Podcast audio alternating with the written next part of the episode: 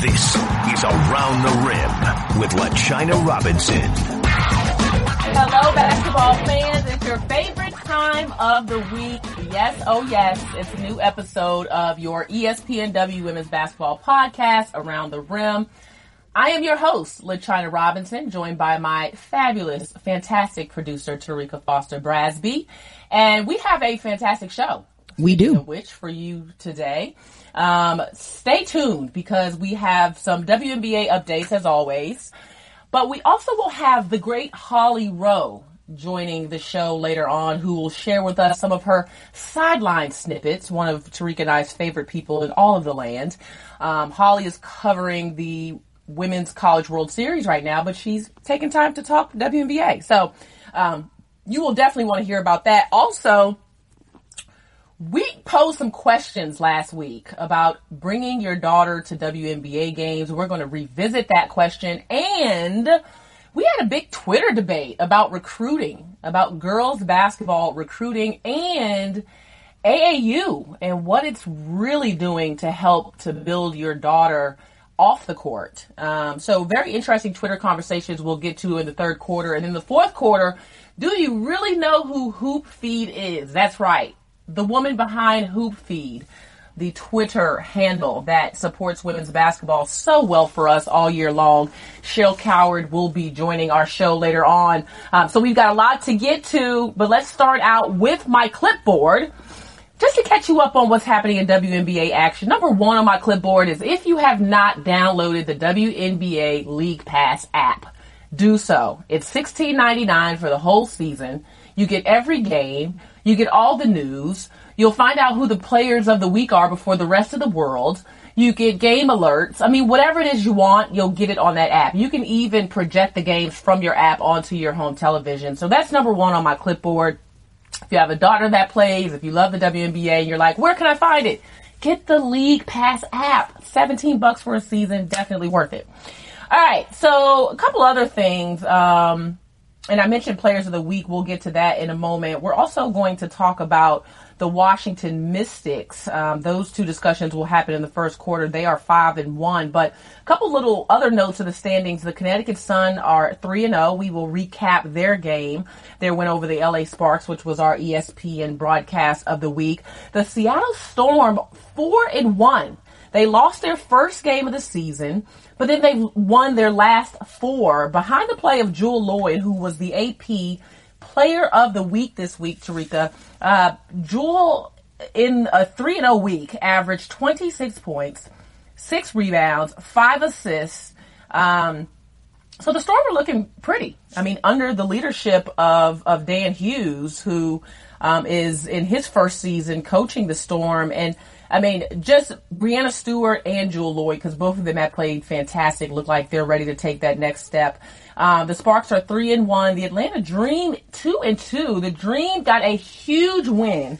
Um, on a last second three point make by Angel McCoughtry um, over the Minnesota Lynx. We'll get to the Lynx in a moment, but Atlanta um, had not beat Minnesota since 2014. That's right, 2014. So Nikki Collen, as a head coach, got her first home win of the Atlanta Dream season. Um, and again, it, it, was just an amazing finish. If you haven't seen it, it the shot by McCoughtry was set up by a defensive play by Jessica Breland. There was 1.5 seconds left when Angel hit a corner three to give Atlanta that 76-74 victory, spoiling Maya Moore's homecoming to the Atlanta area. So um, lots of fun things happening with the Dream. Chicago is two and two. Phoenix Mercury have lost three in a row. They're two and three. Now mm-hmm. they will play on ESPN. Um, on Friday, that's right, on June 1st, they will visit the Minnesota Lynx, which those two teams are all knotted up at two and three. So that's going to be a battle for two teams that have combined for five straight losses. Uh, Brittney Griner and Diana Taurasi that game will be on ESPN2 at 8 o'clock Eastern on Friday. Um, so we'll see who will get back on track on Friday night. The Dallas Wings are 2 and 3. New York Liberty, um, congr- congratulations to Katie Smith. She picked up her first head coaching victory. Uh, the Liberty is 1 and 2. They beat the Minnesota Lynx playing some small ball with uh, Tina Charles at center. So congrats to Katie Smith. Uh, Las Vegas 0 and 3, Indiana Fe- Fever 0 and 5. Two teams still trying to look to get things going. Um, and with that, that's it for my clipboard, and we are going to head into the first quarter. First quarter. Well, LaChina, uh, as you so eloquently stated in your uh, in your clipboard, this season has just been starting off hot, hotter than I think any of us could have imagined. Um, we've already seen some buzzer beaters, we've seen some thrilling finishes, um, but as this is our blow the whistle quarter, um, we've definitely have to blow the whistle on Curt Miller and the Connecticut Sun. I mean, they've just started out this season on fire, no pun intended. And um, I think we kind of got a glimpse of this last year. We all talked about how good we thought this team could be and what we thought this team uh, potentially could do. And I think it's carrying over into the season. Um, they're currently undefeated, three and zero, oh, only undefeated team in the leagues just uh, so far. Um, they're playing the best offensive basketball I think anyone can ask for, and they actually became the first team team in the WNBA's history to start the season with back to back 100 plus win victories. Um, so clearly whatever's working, it's it's working. You know, um, I, I, think having their superstar back in Chiney Ogwumike, our our colleague, and she's just phenomenal. Literally on the court, off the court. Um, she's second in scoring in on the team um, after Alyssa Thomas, who's another name that if you didn't know, you need to know because she's been playing phenomenal basketball as well. And I, I, just think this fun is this team is so much fun to watch and, and has so much upside. Um, is this their year though, LaChina? Like, is this the year?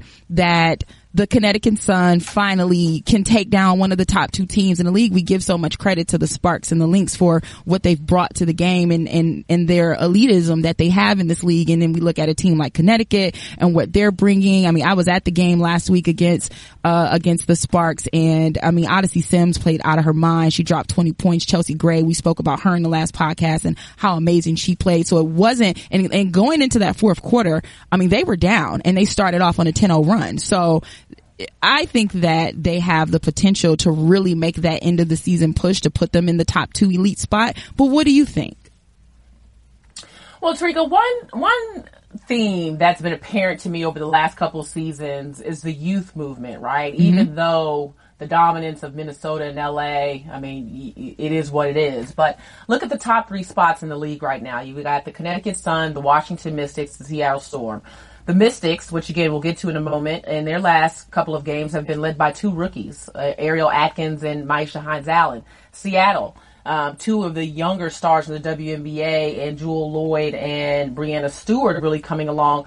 But the Connecticut Sun, in my opinion, could be the most talented team, top to bottom, when healthy, um, in the league. And w- the reason why I said when healthy is because that has, to me, health and experience are the two things that they've needed to go their way more often than not. Rachel Banham looks great. Mm-hmm. Alex Bentley is coming off the bench, looks fantastic. This is depth, right? John Jonquel Jones, for the moment, is coming off the bench. Don't know how long that will last, but we all know that she's all world. Um, and Alyssa Thomas ends up being the player of the week out of all of that, who I tweeted about this, but what a great story, you know, about a player who, when she was at Maryland, um, is she going to be a three in the WBA? Is she going to be a four? She's not a great shooter, but has gotten into a great system under Curt Miller, reigning uh, coach of the year, in the WNBA, and is using her power and speed and transition and has, you know, become a beautiful uh, point forward who can facilitate from the four spot in the WNBA. Uh, Morgan Tuck, Courtney Williams, again, I say this every show, she's underrated. Jasmine Thomas playing some of her best basketball, Shekinna Strickland, Oh my God, goes on and on and on. Chiney, okay. So you look at this team and I absolutely expect them to make at least the semifinals, if not the finals. Mm-hmm. Like last year, they were surprised, and I know, yes, we're putting a lot of pressure on a, a fairly young team, but last year they were surprised. Now it's how do you deal with expectations? Well, how do you deal with the expectations? You have Chiney Ogwumike back. And I think her leadership helps to absorb some of that. She keeps it lighthearted. She keeps it fun. And in fact, here's lighthearted Chiney after their recent win over the LA Sparks on ESPN2. Chiney Ogwumike here with my big sis, Nneka Ogwumike, and guess what, sis? I finally got a win on you. Congrats. Thank you. Thank you. What did you think about today? I mean, it's been two years since I played you. Yeah, um, hard, hard fought battle. Obviously, you're hard to match up against. Um, you guys came out strong, and we wanted to match your energy.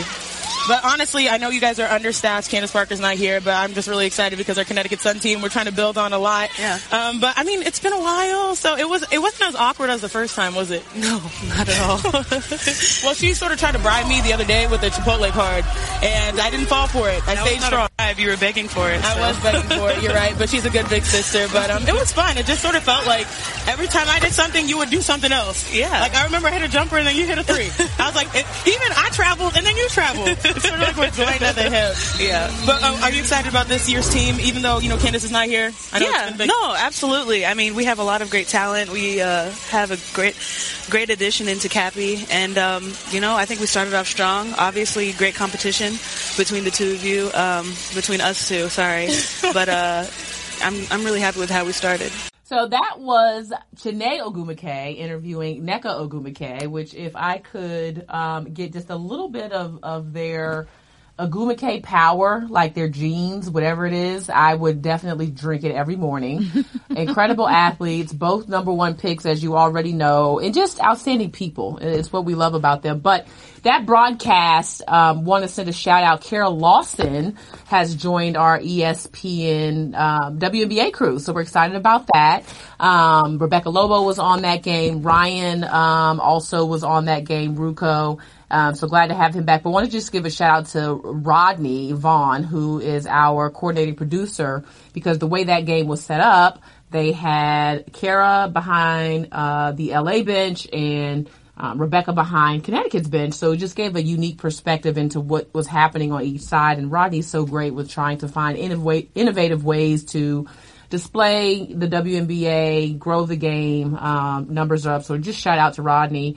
But to your point, Terrika, yes, um, the youth movement is there. Connecticut has all the pieces, and it's really their depth. I mean, like I said, think about the players they have coming off of the bench, how they can impact the game, the number of different lineups that Curt can use. Um, you know, I mentioned those the, the teams that are at the top right now in the league and who is performing. Dallas, I would add to that to that youth movement. So um, a lot of things to be excited about in Connecticut. Absolutely. And just to put a bow on this, uh, as you heard Chiney mention, it's the first time in six tries that she's been able to beat her sister on a professional level. So, oh wait, uh, look, uh, yes, and uh, I'm sorry, yes. So she's excited about that, but I also forgot um, to mention two players coming out of that game: Alyssa Thomas, the Eastern Conference Player of the Week; Chelsea Gray, the Western Conference Player of the Week. But I talked a little bit earlier about Alyssa Thomas and her transition, um, but Chelsea Gray, we had on, we did a profile on her last week on our show, so I wanted to encourage fans to go and listen to that. But also, she's just having a fantastic season. If you have not watched her.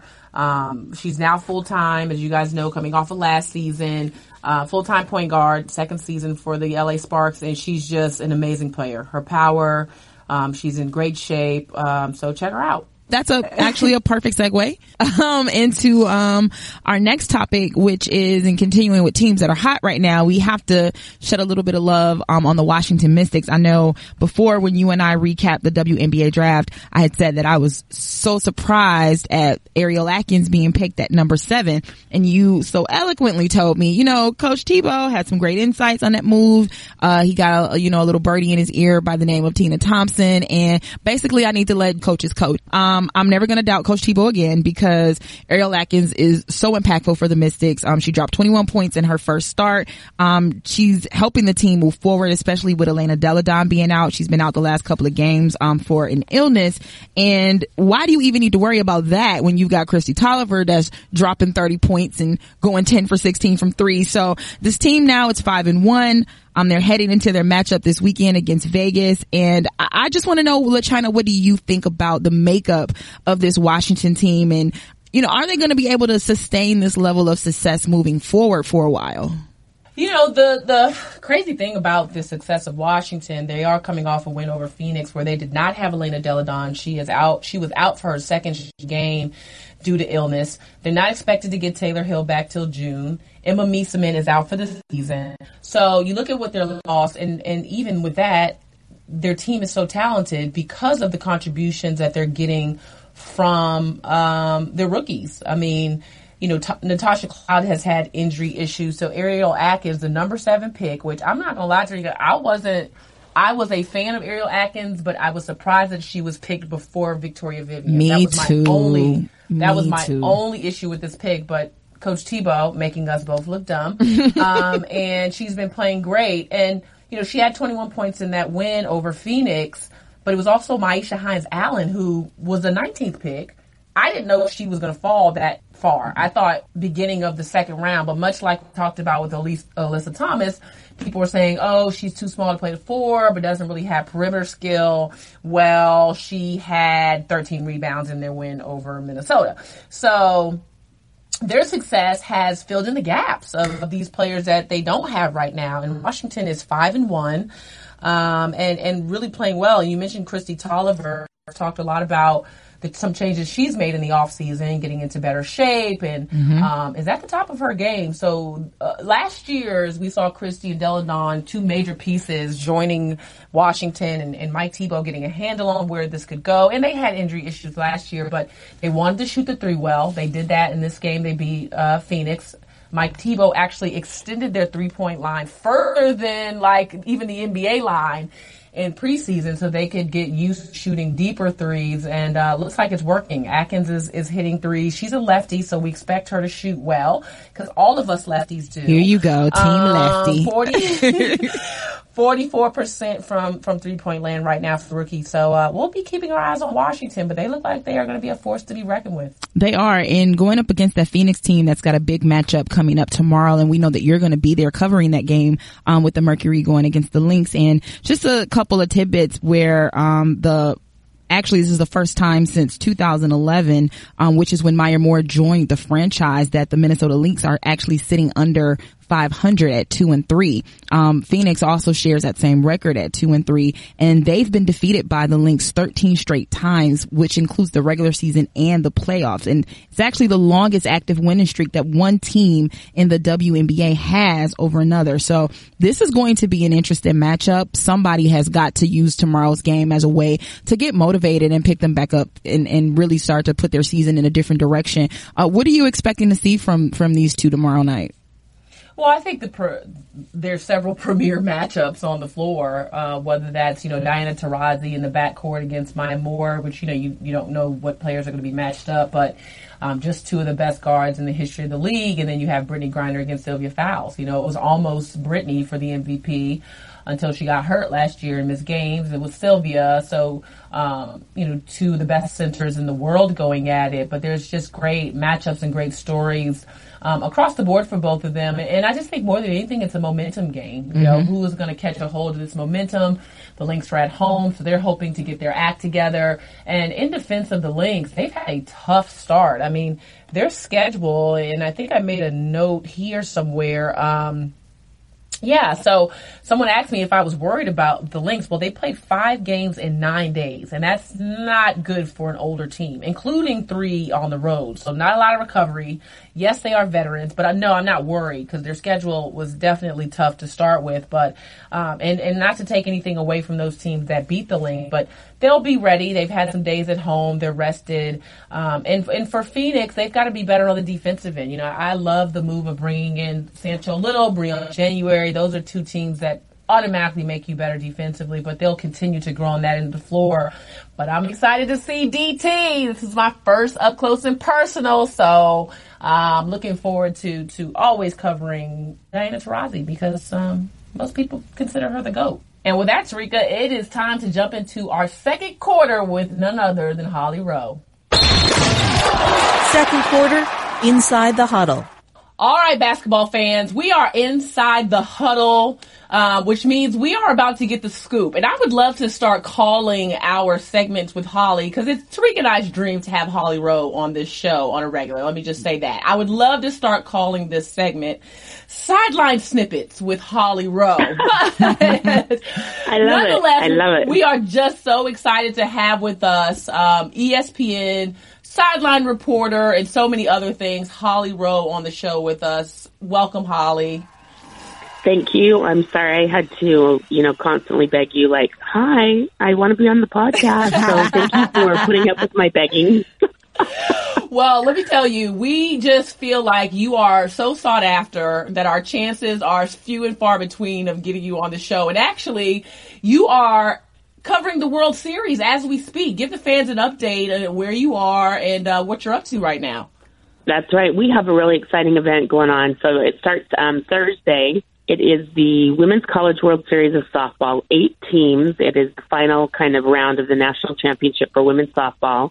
And it's in Oklahoma City. So we have four games for you today, two games tomorrow, four games Saturday.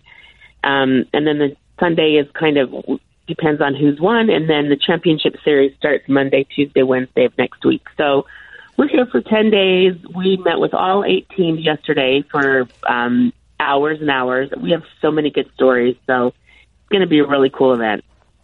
You always have so many good stories. And I wanted to ask you, Holly, um, you know, you cover the biggest events in, in college and professional sports, but you also maintain your connection to women's sports. And I don't know if people know, you probably don't have to do that. I mean, you cover college football at the highest level and could probably take the off season off and do different things, but you've stuck with women's sports. Why is that important to you? First of all, because I love them. You know, like I just have been such a fan of women and women's sports. I, I think I was a frustrated athlete growing up. If I could have been taller and more athletic, you know, that would have been a path I chose for myself. And so I just love it. And, you know, I've always been a little irritated. I've seen many um, of my colleagues that get started covering women's sports, and then when they make it big, they quit covering women's sports. And that's always really bothered me of like, no, this make the big time where you are, and if you love covering women's sports, that is the big time. So I, I don't know if I've consciously dedicated myself to it, but I cover what I like, and I like women's sports, so that's why I've kept my hand in it make the big time where you are. I love that. And you've definitely done that, especially to grow women's basketball. And before we leave your softball that you have going on, you guys have a softball podcast. So for our women's sports gurus of all types that are listening, where can they catch your podcast for, for softball? Yes, it's on iTunes and Google Play. It's called Seven Innings Podcast and it's with myself, Beth Mowins, Jessica Mendoza, Amanda Scarborough, Michelle Smith, Adam Amin, Cast of Thousands, Laura Rutledge, all of our World Series commentators and analysts. And I, I'm just going to tell you, our latest episode may or may not have been done with wine, so it should be a really fun one. We had a lot, a lot of fun recording it, and Terrika, it previews the World Series. I, I need permission to do my episodes with wine. Can we work on that? I know. Can I, Can I have you know, permission to like, produce an episode with wine? Like, yeah, just sitting around I feel like Kathie Lee and Hoda did it for years, so why can't we? Exactly. I love it. I love it. Now, Holly, um, you know, something that we've kept our eyes on and all of your fans have and the, and the entire sports world, honestly, is obviously, you know, your health. Um, give us an update on, on how you're doing and how you're feeling. Yeah, I'm feeling um, as well as I can be expected. I'm still in my treatment, so that was kind of a bummer because you're just grinding away in treatment and um, things are going really well. My the drugs are working. I don't have any new cancer, so I'm just trying to beat the ones I do have right now.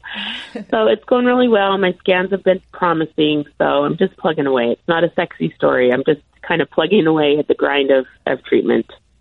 Well, we are blown away by the schedule you keep in addition to treatment. Like people have no idea what Holly Rowe is going through day to day to uh, not only fight this battle of, of, cancer, but also to keep us informed with our favorite sports and, um, you know, to promote women's sports and just sports in general. It, it, takes a lot of sacrifice. And I happen to be very close, obviously, um, at times during the year with Holly, and um, she pushes through a lot of pain and, and, a lot of things to, to bring us coverage. So, we're very grateful for you. Um, and ready for that day that you're going to call and say, guess what, guys, I'm cancer free. I know. I can't wait. I can't wait. I'm excited. It's coming. It's coming. Okay, It's so coming. let's let's jump into the WNBA.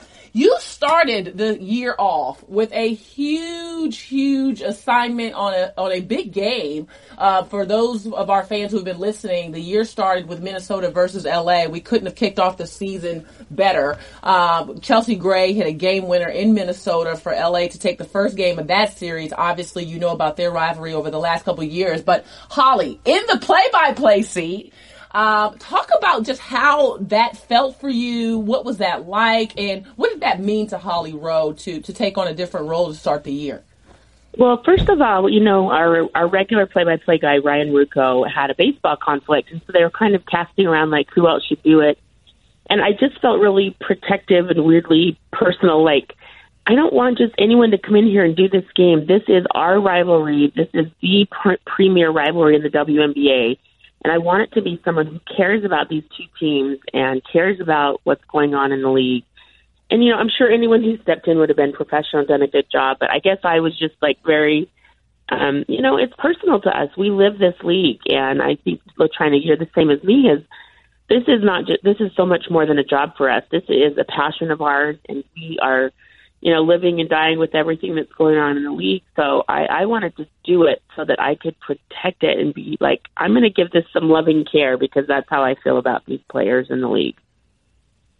And with that, and I agree with you 100%, Holly. And with that, when they when they say yes, Holly, we want you to do play by play. How did you prepare? How did you get ready? I was like, what have I gotten myself into? Why would I add more stress to my plate right now? However, um, you know, I, I hadn't done it for a long time for basketball play by play, so I did listen to other people. I listened to some games Ryan's done. I listened to the NBA playoffs. Um, Mike Breen is somebody that I admire. So just trying to listen, um, ha- what people's styles are, when you should talk, when you shouldn't talk, that kind of stuff.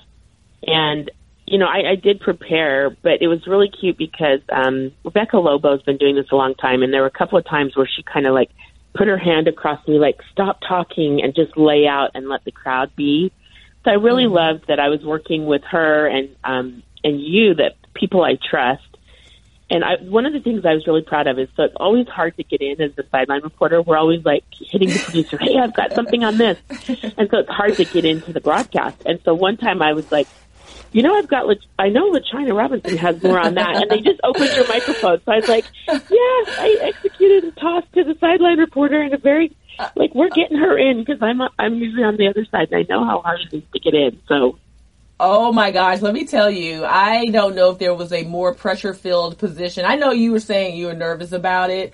You did an awesome job, but me being Holly Rowe's sideline reporter, like you're the best ever in the game. And so Oh, I was stop it. like, if Holly tosses to me, I better have something to say. but I did appreciate you getting me in. And there was a great story that developed in that as well. Um, your relationship with Lifetime. And, and I think it goes back to what you said about wanting to take on this responsibility of doing play by play. Holly, something that young people can learn from you no matter what field it's in is that you aren't afraid to go after what you want. And many, many years ago, when Lifetime was broadcasting WNBA games, you wrote them a letter and said, Hey, I want to be involved. And tell the fans what they sent you 20 years later, yeah, 22 it was years so later. cute. It was so cute. So when the WNBA was being formed, you know, of course I'm obsessed with sports and I was really excited about it. And I was young. I was just getting out of college and becoming a broadcaster and you know, I was doing stuff locally in Utah where I lived, but I hadn't made it national yet. And um, I wrote Lifetime and Oxygen had the rights to the WNBA the first couple of seasons. So I wrote them a letter like, hey, I work here in Salt Lake City. You know, the Utah Starzz have a team. I would love to be involved. And I never heard back. And so um, I, I worked my way up. I would pull cables. I was like a runner. Um, you know, I would work behind the scenes on all the broadcasts. Um, at that time, the Utah K Jazz had the broadcast rights in Utah. So I would be a stage manager. I remember being a stage manager once for Bonnie Bernstein and Geno Auriemma and Robin Roberts when they came in to do games. So I I just was desperate to be involved with the league. So I really worked my way up, and then a few years into the league, I got a job as the color analyst for the Utah Starzz, and I did that until they left for San Antonio. So it was just really cute at the game um, on May 30th during halftime. Rebecca Lobo presented me with a lifetime response. That they're you know, they're like, we're so sorry we didn't get your letter, but and they gave me this super cute response and. I, I just it just really made me happy because I was like, you know, it, it's taken me 22 years to fulfill that dream to work the WNBA as a play-by-play person, and gosh, I'm so glad I didn't give up on it because it was such a cool experience, a wonderful game, and I just was like, you know, you just can't give up on your dreams because they'll come true if you keep trying. Ah, Holly is inspiration all over the place. You are definitely life goals. But what a great story. Shout out to Lifetime for uh, finally digging through their mail and finding that letter. Now, Holly. Oh, so cute. there's so much to, to look forward to this WNBA season. What are you looking forward to most as we look at, I mean, the league arguably being the best that it has been in its 22 years? I agree with you. I think top to bottom, the depth of the league is what I'm looking forward to. So, like last night was a big night in the league, and I'm looking at scores like, oh my gosh, Washington Mystics beat the Mercury. You know, Kristi Toliver has a monster game. Um, Seattle is having a resurgence under their new head coach Dan Hughes. Um, Tina Charles has a big game as New York beats Dallas. It, there's just so much parity in the league and any given night, you know, oh, I can't even forget Angel McCoughtry's game winner over the Minnesota Lynx. I think they hadn't won in like seven or eight games over Minnesota, mm-hmm. and so mm-hmm. Angel hit the game winner with like just just over a second left to win that game. So to me, what's making this season exciting is it's the most competitive I think I've ever seen the league and it's a compressed schedule because of the FIBA World Championships that are coming up that are Olympic qualifiers um, in September and the end of August. So th- this is a really cool year that the season is compressed. It's going to be high level basketball, and um, just every single game is drama. It is. I was actually just reading, and you, you ran through a lot of the highlights there, but I was reading, you know, what's happening in Washington, and you think it's going to be about, you know, Delle Donne. I mean, they're off to a great start, but it's actually their rookies, Myisha Hines Allen Ariel Atkins. And I, and Holly, you get so close to these players, and they all love you, and you know their stories. You know, I mean, Holly, for those that don't know, she has stories upon stories about how these players developed as young girls, and you know, things about their technique. I mean, as she mentioned, it's hard to get everything into a game, but you would be just blown away by all the little snippets she has. But you covered this year's draft, and they're they're saying that this draft class could be very impactful, and they've got great stories. They're bringing their own social media with them, you know, their own following. What stood out to you about this year's draft class, and how good do you think they can really be? Well, first of all, it's a big class, and I and I mean that from a size perspective. So I remember standing in New York with everybody as we're planning the draft, and getting ready for the show, and I was like, this is a huge group of like they are big. You know, Diamond DeShields is a big a big person. Um, Azurá Stephenson, Gabby Williams is a little undersized, but she's still a big woman, and there, there's some great size that can immediately impact games and teams. And you know, um, I, that that that's what stands out to me. And then the athleticism. I was watching. Um, uh, Kelsey Mitchell has kind of started out really hot, and you're just like, wow, we knew she was great in college, you know, the second all time leading scorer in NCAA history, but she's just hit the ground running against bigger, stronger players in the W, and I'm like, wow, this is one of the biggest, strongest, most athletic classes I think we've had in a long time. So, you know, they've they've hit the ground running and are already making great contributions. I'm really proud of Myisha Hines Allen too. She's um she's kind of an undersized player at her position, but she's strong and aggressive and wants it. And then Ariel Atkins, I think she had maybe 20, 21 points last night, something like that, um, for Washington. So it's it's going to be a fun a fun year. I think Dallas has some fun rookies to watch, and some of the the sophomore class, I guess we would call them from last year. Um, so there's just depth everywhere. Yeah, I mean it is. It's it's really anyone's ball game. I started off the year like, oh, it'll be LA and Minnesota in the finals again, and now I'm like, uh. I mean, Minnesota's what two and three right now, so everyone's going yeah. nuts as, as it seems like it's wide open. Now, Holly, something yeah, else LA talk- looks good though because they're not even whole yet. I was just noticing on social media yesterday that Jantel Lavender just rejoined the team. They're their six four backup post. And then their draft choice, uh, Maria Vadeeva, hasn't joined the team yet. She's kind of waiting on visa issues from Russia. So I was like, LA's played really great and they look amazing, and they're not even a whole team yet. So um, yeah, I, I think they're going to be good. I know. Imagine when they get everybody going. Now, Holly, something else we like to talk about on this show um, is is marketing of the league. You know, the league is growing. The numbers are showing that whether it's participation via social media or merchandise sales or even viewer, viewership on ESPN um, with the great job that you and, and Rebecca and Ryan and, and, everyone does covering the league. It, it seems to be growing, um, but a lot to do. It, but I wanted to share before I get your thoughts because I know you have some ideas on how we can grow the league and get better. But before we do, I have to share this one story.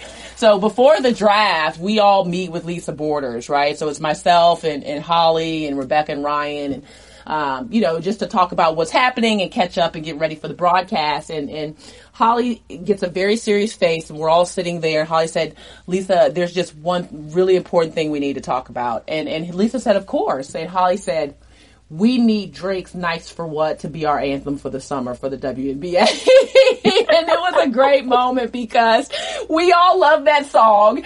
And then we had been talking about it, Holly, remember pre leading up to the draft, how great the song yeah. was and how empowering it was. And Holly looks at Lisa and says, we need to have Drake nice for what? And I love it because culturally you are always up to speed on what's happening. And Lisa said, got it, Holly, gonna work on it. So I know the rights probably cost a lot of money, but I, I thought it was a great probably idea. so expensive, but I think Drake right. should just be like, hey, ladies, I love you guys. I love basketball.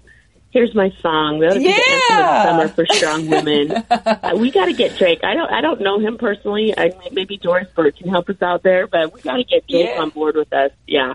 Yeah, we need Doris. um, you know, it's really cool because for for many many years, as long as I can remember, women are always fighting for the same space in sports and like, hey, we want attention, we deserve attention. And I guess the older I get, the more annoyed I'm getting that it's not apples and apples. You know, like men's sports leagues and sports teams have been subsidized by towns, governments, local communities. Why, why aren't we investing in the women in the same way? And I just yeah. feel like my eyes have really been opened up as to um, hey, let, let's help people out. Let's grow this game because what I'm learning is that if you build it, they will come. And what, what I mean by that is the Minnesota game to open the season was sold out. They built a perennial contender and an incredible team that's become a dynasty in our league, and the fans come and support them and show up. It's sold out Target Center. It's like if you put a good product on the floor, people are going to come, regardless of if it's male, female, whatever.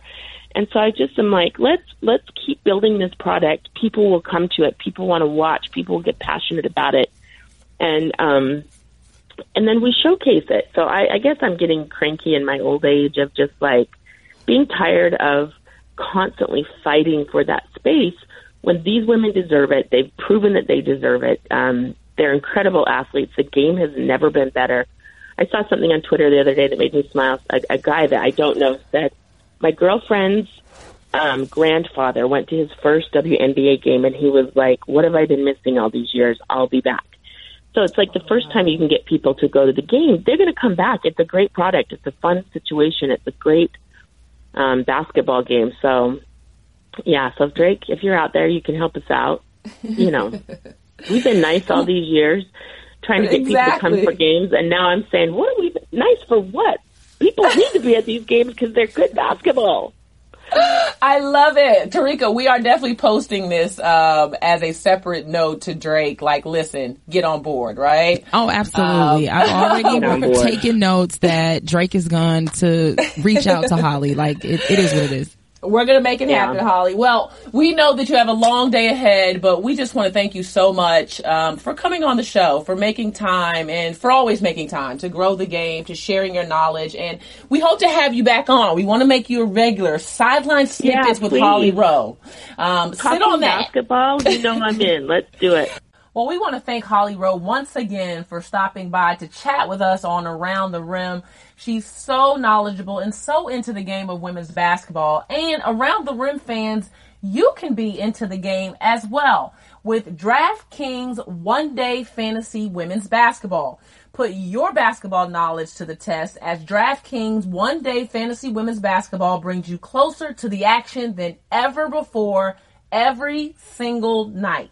Now, there are so many ways to play. You can choose a public contest for big cash prizes or invite friends and play in private contests with each other. And it's also cool if it's your first time because DraftKings offers beginner and casual contests so you can play against people who are just as new to this as you are. Now, there are rules, but they're simple. Select six of the best players your money can buy as long as you stay within the $50,000 salary cap. The best part is if you mess up, no worries. You can draft an entirely new team every day. So head to DraftKings.com or download the app and use the code RIM to play for thousands of dollars in total prizes on any given night. That's code RIM to play tonight. We expect to see you on there tonight. Now, there's one disclaimer. There's a minimum of a $5 deposit required. Eligibility restrictions apply. See DraftKings.com for details. Now, stay tuned. Around the Rim is returning in a moment.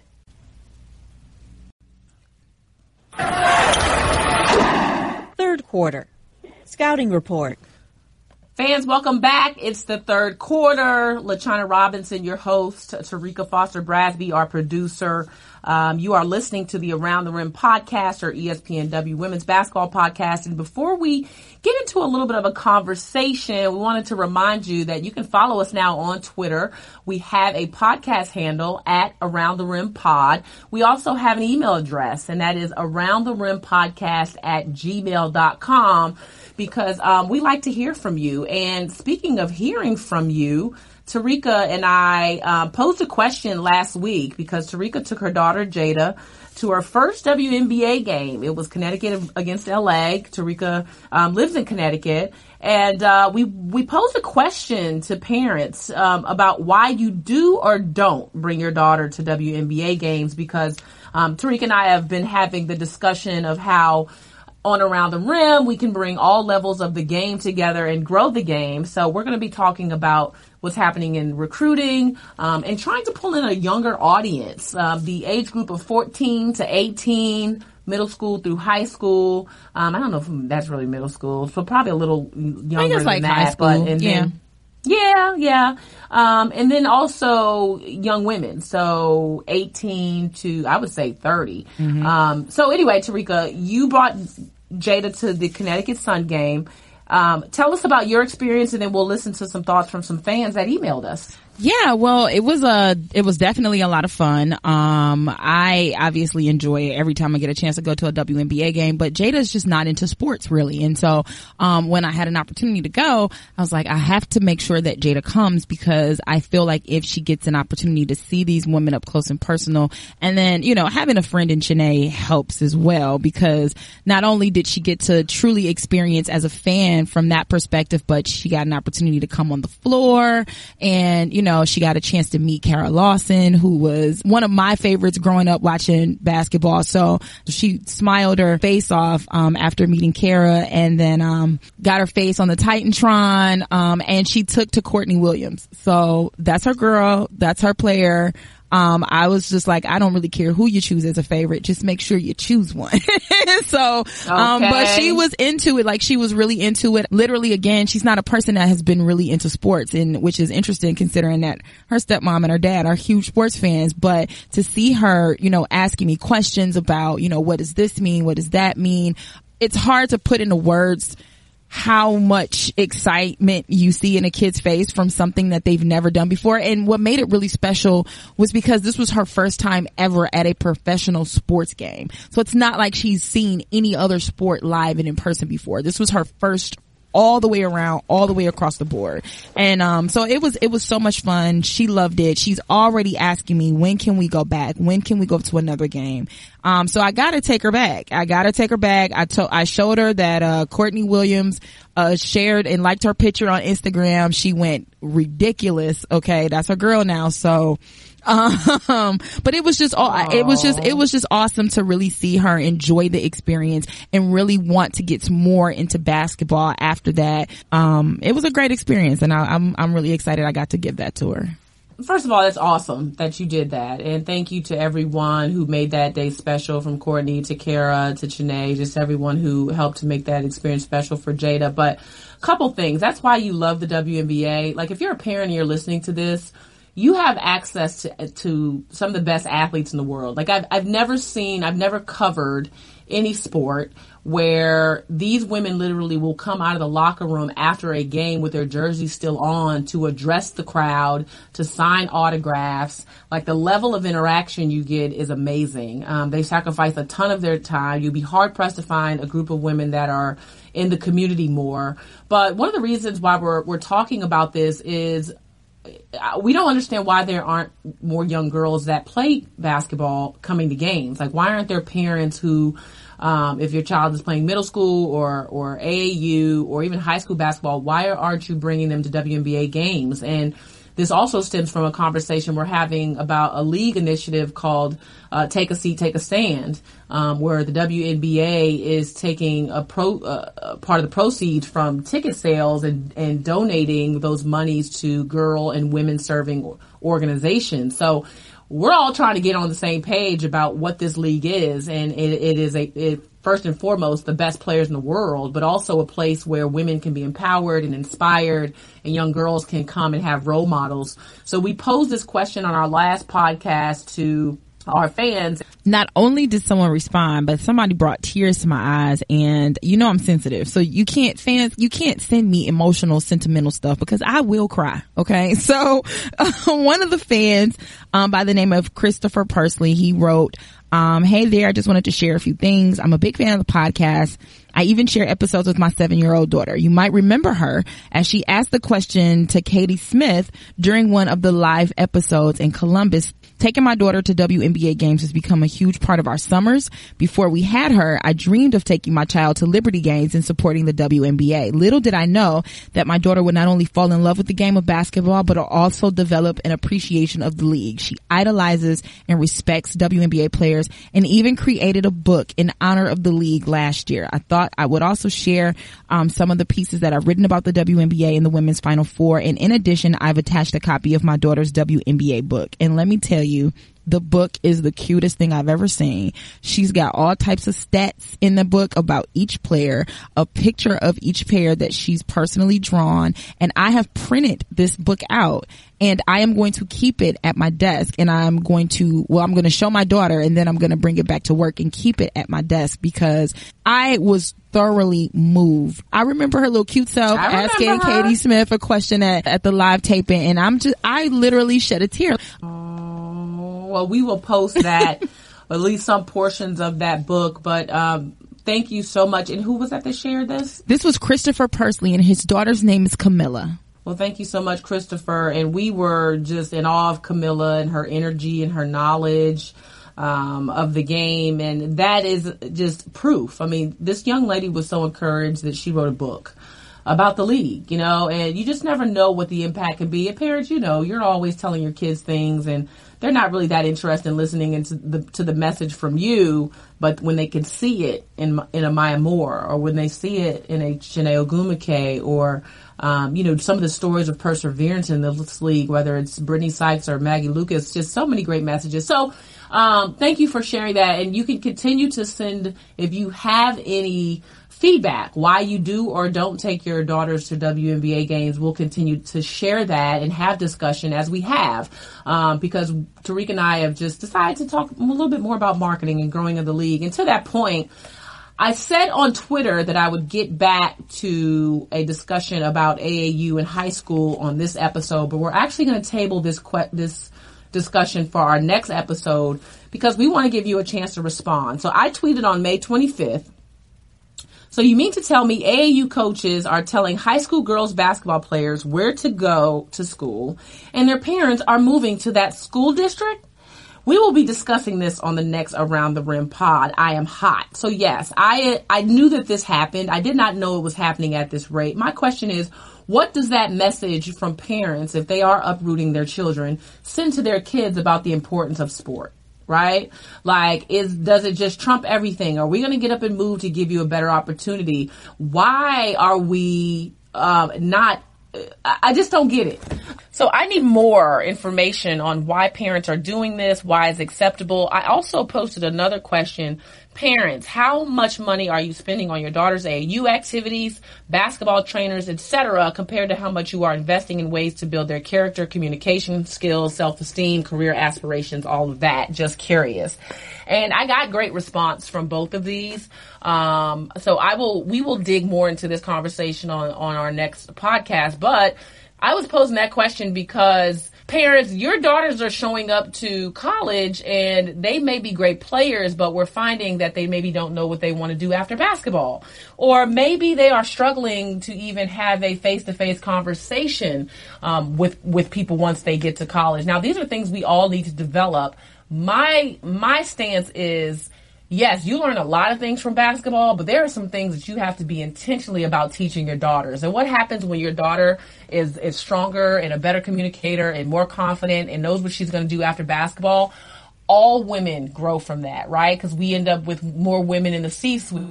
We end up having more Michelle Obamas or uh, more uh, Serena Williams or you know whoever your hero is, Julie Foudy's.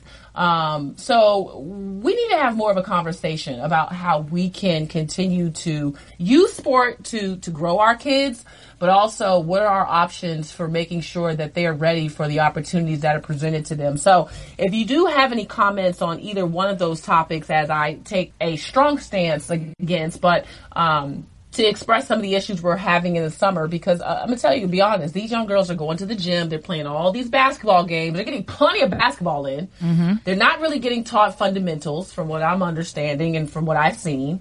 Um, they're just coaches are rolling the ball out, not teaching them the proper way to play, not preparing them to play man-to-man defense in college, and they're also not helping to grow them all court. So what is AAU really doing? Why are we spending all this money on it? And um, other than those that get a college scholarship how can we grow these young women in other areas? So anyway, we're going to have an ongoing discussion. Email us at around the rim podcast at gmail.com. And with that, we're heading into the fourth quarter. Fourth quarter? Out of bounds. All right, basketball fans, it's our fourth quarter, and Terrika, you know what that means. It's your favorite segment. It is. It is our growing the game spotlight segment, and I just get so excited when I think about this part of the show because this is where we are highlighting um, the many people who continue to grow the game of women's basketball. And this week, we are sharing the spotlight with Hoop Feed's Cheryl Coward. Um, she has followed yeah. the game of basketball for over 30 years years. Okay. I'm 34. So you've been doing this a long time, Cheryl. Cheryl, we're not going to tell your age, but that is a long time. it is a long time. Well, those 30 years include my childhood. So there. Bam, see? okay. So that's where we want to start. Welcome to the show, Cheryl. Um, I mean, Hoop Feed has become synonymous with every level of our game. And one thing I tell people all the time is that you know, if there's one place you know you can get consistent women's basketball news, information, all of that, it's social media and in particular Hoop Feed where you cover every level. Um, take us back. Where did your love affair with basketball start and uh, give us down how you got from there to all the work that you're doing now with, with Hoop Feed? Well, my love started when I was a kid when I used to uh, watch women's basketball on TV, actually back in the 70s, specifically during the 1976 Olympics when the U.S.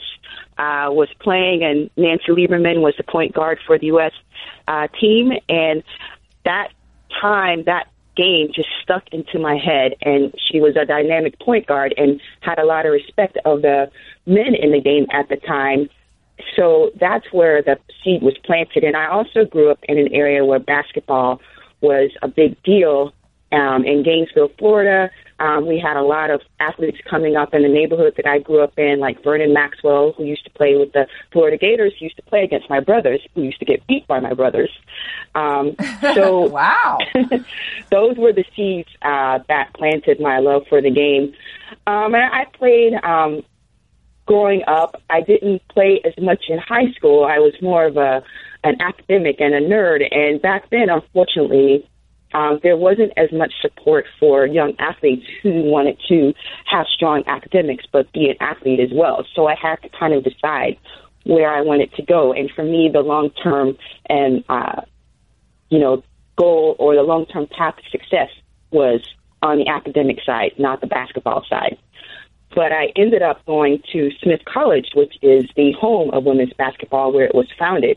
So my love of the game continued. I still played. I just wasn't in a uh, organized environment um, at the time. And I actually was going to play for that the Smith team, but once again, academics took over, and I decided to focus more on being a campus leader than being uh, a basketball player and athlete.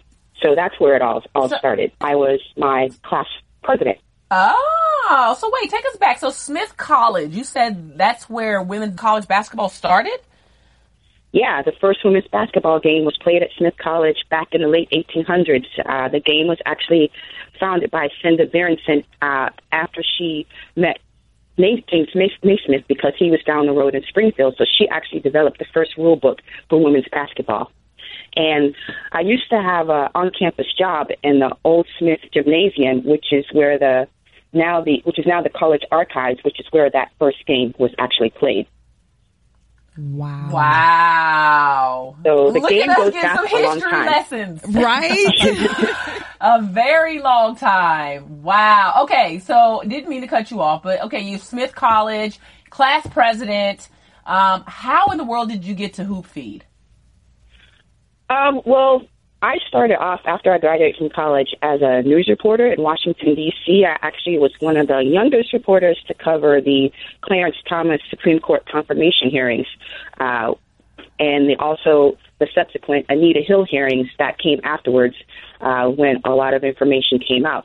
So I started off in, in during that in that field, um, and over the years I continued doing that. Um, I worked for magazines. I did a lot of freelance writing. Um, and I also uh, moved out to San Francisco and I picked up some tech skills. So I became uh, more of a uh, content creator for corporate entities um, coupled with web development. So my skill set was uh, web content development and um, web development as well. So I had a combination of these skills. So over the years, um, I still kept up with women's basketball, and I wrote about it a couple of times for different publications. And then, let's see, in 2007, I actually covered the SEC championships. They were in Gwinnett, Georgia at the time, the women's basketball SEC championships.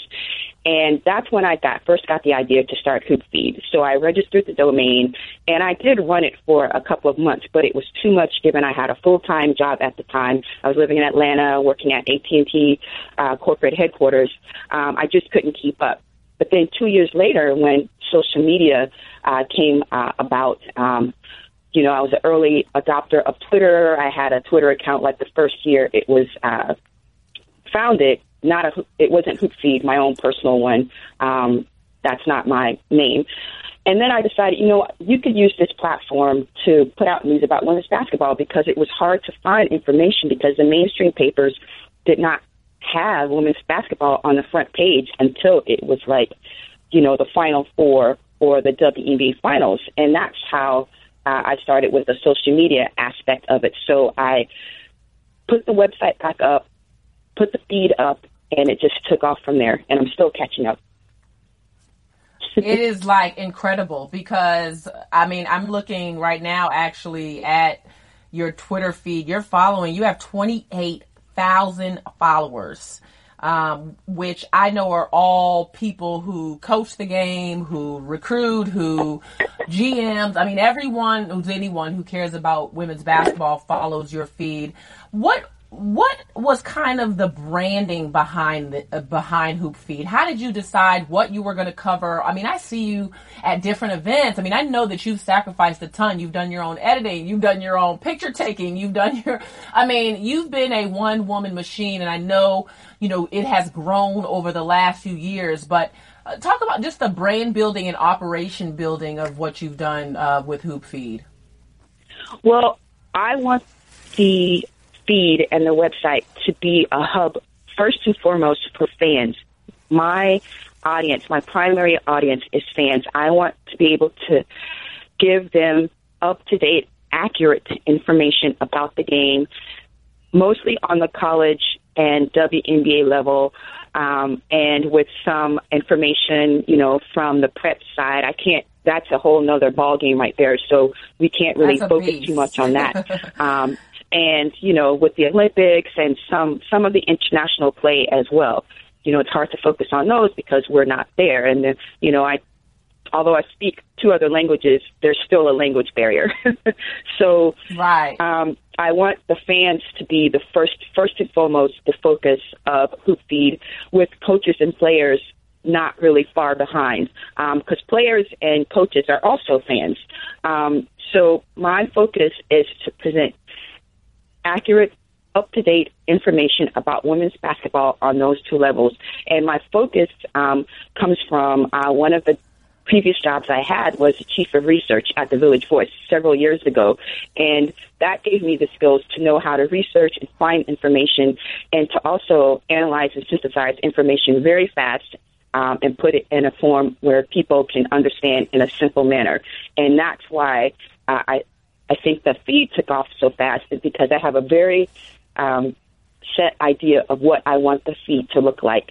You know, I want to present information, let people know where it's from, and make sure that it's accurate. Um, so if you if you notice, if you look at the feed, you'll see that every every tweet about um, a game or a feature or something has a specific format, and that format to me has to stay the same so people can be used to seeing information presented in a certain way in a very simple manner, so they can, you know, take that information in very quickly because people don't have time today to read, unfortunately, long features all the time, you know, unless they bookmark them and go back later. They want information, they want it fast, and they want it to be accurate. two things about what you just said I just wanted to hit on real quick. Um, number one is I need this training that you had to that helps uh, to to for us to present information in a in a concise and digestible way because I use way too many characters. But you know, one one thing that you mentioned is consistency. You know, the way that your feed is presented, the consistency of the information, the reliability of the information builds trust. And we Right. know that trust is major. And when you're building any brand that people know they can wake up, they can come to your feed and they're going to learn about what's happening in women's basketball, what is going on, different perspectives and opinions on various things.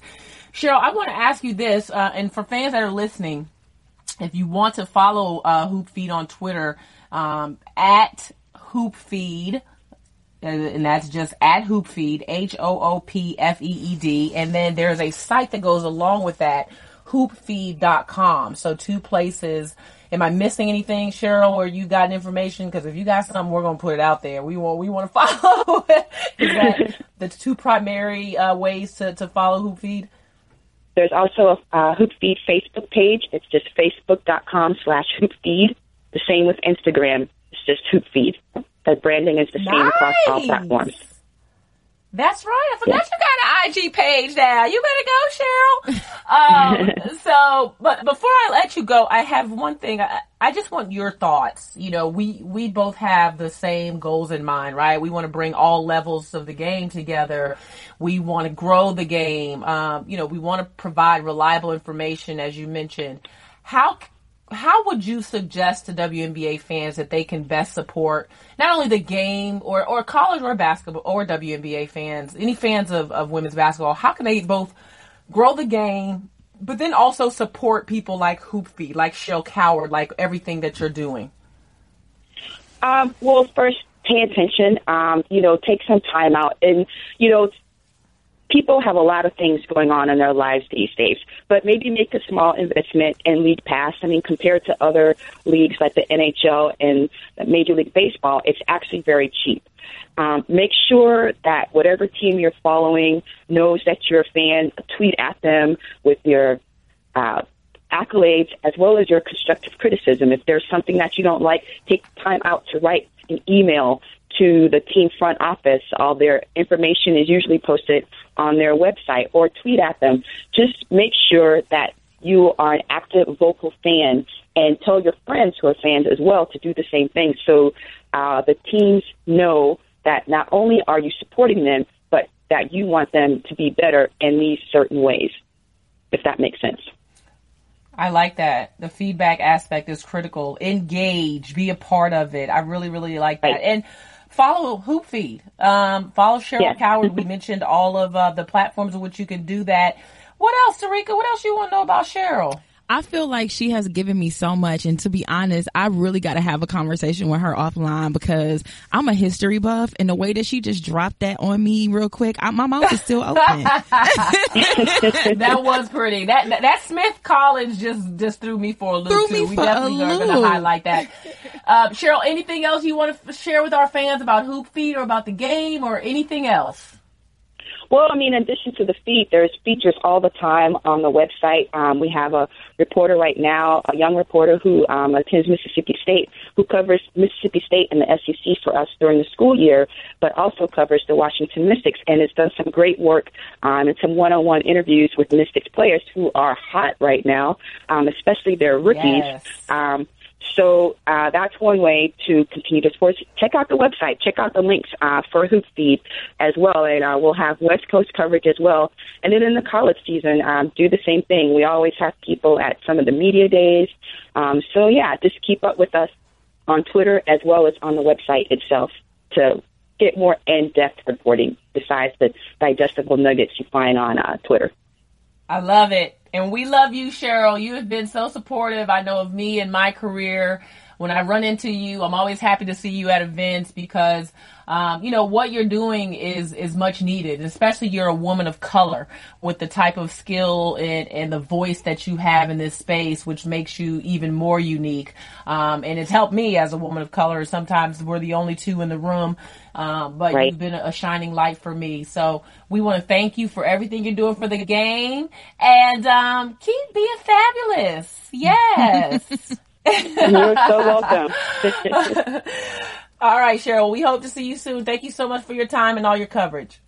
no problem. Thank you, China.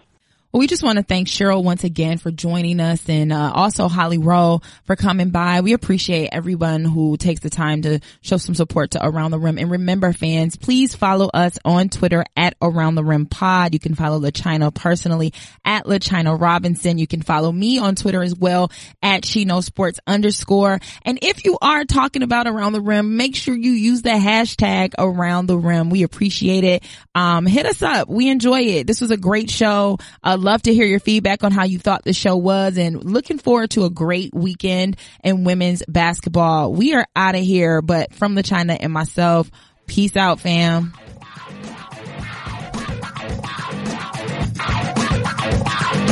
Thank you for listening to Around the Rim. Check out more podcasts from ESPN on the ESPN app.